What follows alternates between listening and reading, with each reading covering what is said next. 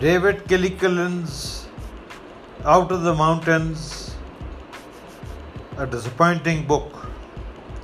This is a short book review of the book written while traveling in Afghanistan. I have not been a fan of General Petraeus after what I saw of his operations in Afghanistan, nor of his predecessor, General McChrystal. So reading David Kilcullen was not a priority. Nevertheless, I was attracted to the imaginatively chosen title of this book, quote, Out of the Mountains, unquote, and a nostalgic reminder of the days of Che Guevara, when urban guerrilla was a much hated or much romantic word. The book turned out to be a big disappointment. Firstly, I contest the title and its logic. The U S did not head into the mountains in two thousand one, and therefore, and most U S casualties in Afghanistan did not occur in the mountains, but in the plains and deserts of Helmand and Kandahar. Kilcullen on page seven states that Taliban main force was in eastern Afghanistan. This is a factually incorrect statement. Main Taliban force that inflicted over sixty percent casualties on the U S forces was based in South west Afghanistan and not Eastern Afghanistan. On page twenty-five, he makes a fleeting or passing reference to Obama Doctrine, that is, use of drones in Afghanistan, but simply leaves this great faux pas of U S policy without any discussion or analysis. The word drone, an important albeit much misused and an ineffective U S arsenal tool, is not mentioned in the whole book at all. On page twenty-five, Kilcullen mentions importance of action against non-state actors, but does not explain that most non-state actors encountered by the U S in Afghanistan were Pakistani proxies. U S action in Afghanistan was concentrated on non-state actors, as the U S A had failed to devise any clear strategy about dealing with sponsors of non-state actors in Afghanistan, that is the Pakistani state. Thus, the U S A kept on beating the tail of the snake, that is the Taliban proxies. While Kilcullen mentions Pakistani advisors in the entire narrative, he thinks that Pakistani factor was not as decisive as Taliban's inner dynamics, which remains a weak assertion of Kilcullen, as it has no connection with hard facts of the situation. The repeated references to the war being mainly waged in the mountains, like again on page twenty-seven, are, is, is factually incorrect, but Kilcullen repeats them again and again. The author's treatment of Karachi is sketchy and incomplete.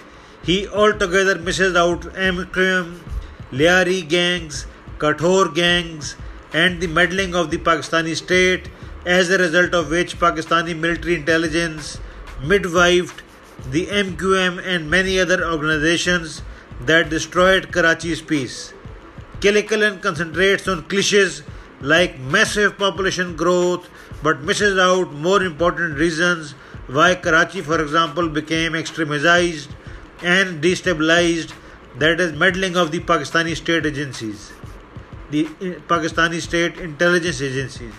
The chapter Future Cities, Future Threats is inconclusive, and the author fails to precisely explain how these future cities would become future threats and to whom. Theory of competitive control fails to explain real strategic essence of Afghan war.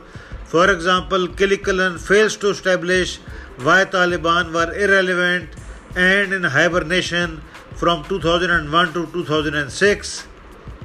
His theory of competitive control holds weak ground. Like his view that Taliban are more effective in countryside because they dispense quick justice is nonsense and fallacious. Traditionally and historically in Afghanistan, government courts were never effective, especially in Pashtun rural areas, and the issues were settled by local assemblies of tribal elders known as Jirgas. This process predated Taliban, and then Kilcullen goes on making sweeping and factually incorrect statements. Like on page one fifty-seven, he claims, and that too fallaciously, that they, that is the Taliban, had been solidly defeated in campaigns since two thousand one. Which campaigns, Mister Kilcullen? Afghanistan was captured by the U S A with zero military casualties in two thousand one, Mister Kilcullen. One C I A specialist died because he was simply disregarding all the standard operating procedures and trying to be a John Rambo. Not a single U S soldier was killed while U S occupied Afghanistan in two thousand one, that is, killed due to enemy action. The few who died did so because of friendly fire, like a J D A M bursting inaccurately or some aerial incidents totally unrelated to actual fighting. two thousand two, three, four and five hardly saw any fighting. So which campaigns is Mister Kilcullen, the brilliant analyst, talking about? Now the second issue is Kilcullen's claim that Taliban were defeated. What is defeat, Mister Kilcullen? NATO versus Taliban fights were hardly conventional battles, and maximum NATO casualties were suffered by I E Ds. How Kilcullen thrusts terms like defeat is simply out of place and unjustifiable. Kilcullen nowhere explains why two thousand six was a watershed between hardly any fighting and a marked escalation in fighting thereafter. He fails to note that this watershed had a major link with Pakistani state perceptions that the U S A was supporting an insurgency in Pakistani Balochistan and that the Pakistani state must escalate the matters in Afghanistan to put the U S A on a back foot. On page one fifty-seven, Kilcullen underrates and underestimates the influence of Pakistani support and regards Taliban's system as superior and Pakistani role as not decisive. He claims that Taliban bounced back from military defeats. Now which military defeats and which fighting is Mister Kilcullen talking about? As there were hardly any fighting in Afghanistan before two thousand six to seven, these military defeats remain a mystery, Mister Kilcullen. With just twelve U S deaths in two thousand two, we don't see any major activity, and Operation Anaconda, much publicized in the U S media, was in reality a major skirmish, rather a minor skirmish, and a philosophic degradation of the very name Anaconda. In two thousand three again, there was hardly any worthwhile fighting, and many U S deaths in actual action resulted because of most phenomenally and incompetently cited U S posts like Shkin. From two thousand five, Pakistani state escalated its support of Afghan Taliban, but our brilliant strategist, Mister Kilcullen, remains bogged down in minor tactics simply because he fails to note what was actually happening at the strategic level, although he came, claims to be a strategist. Hardly.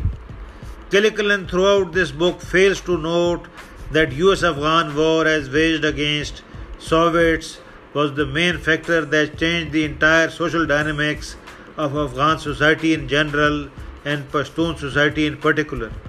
The I S I and the C I A elevated the mullah from the lowest ladder of Pashtun society to the highest ladder, since these mullahs with no self-esteem or pride were most easy to manipulate and kick into any direction by the I S I handlers. Colonel Qasim Abbas, first handler of Haqqani, described Haqqani as an absolutely third-rate village mullah who emitted so much stink that Qasim Abbas made him sit in the rear open body of his truck. But this lethal social experiment, which finally worked against the U S A in the post two thousand one U S Afghan war, is not identified by Mister Kilcullen at all. Libyan conflict, which was a case of overwhelming odds against a puny third world dictator, is magnified by Kilcullen into a conflict of Napoleonic brilliance. My fault. The bottom line is that Kilcullen plays a lot with jargon and sociology and tries to lure the reader into minor tactics and details that are largely irrelevant to the strategic context of the discussion. He fails to establish how big cities like Karachi, for example, would be a threat to world peace or to the U S A. He fails to explain the strategic rationale of the so-called escalation of two thousand nine eleven led by McChrystal and Petraeus that resulted in pointless U S casualties. The book is a total disappointment and barren in real-time operational and strategic analysis.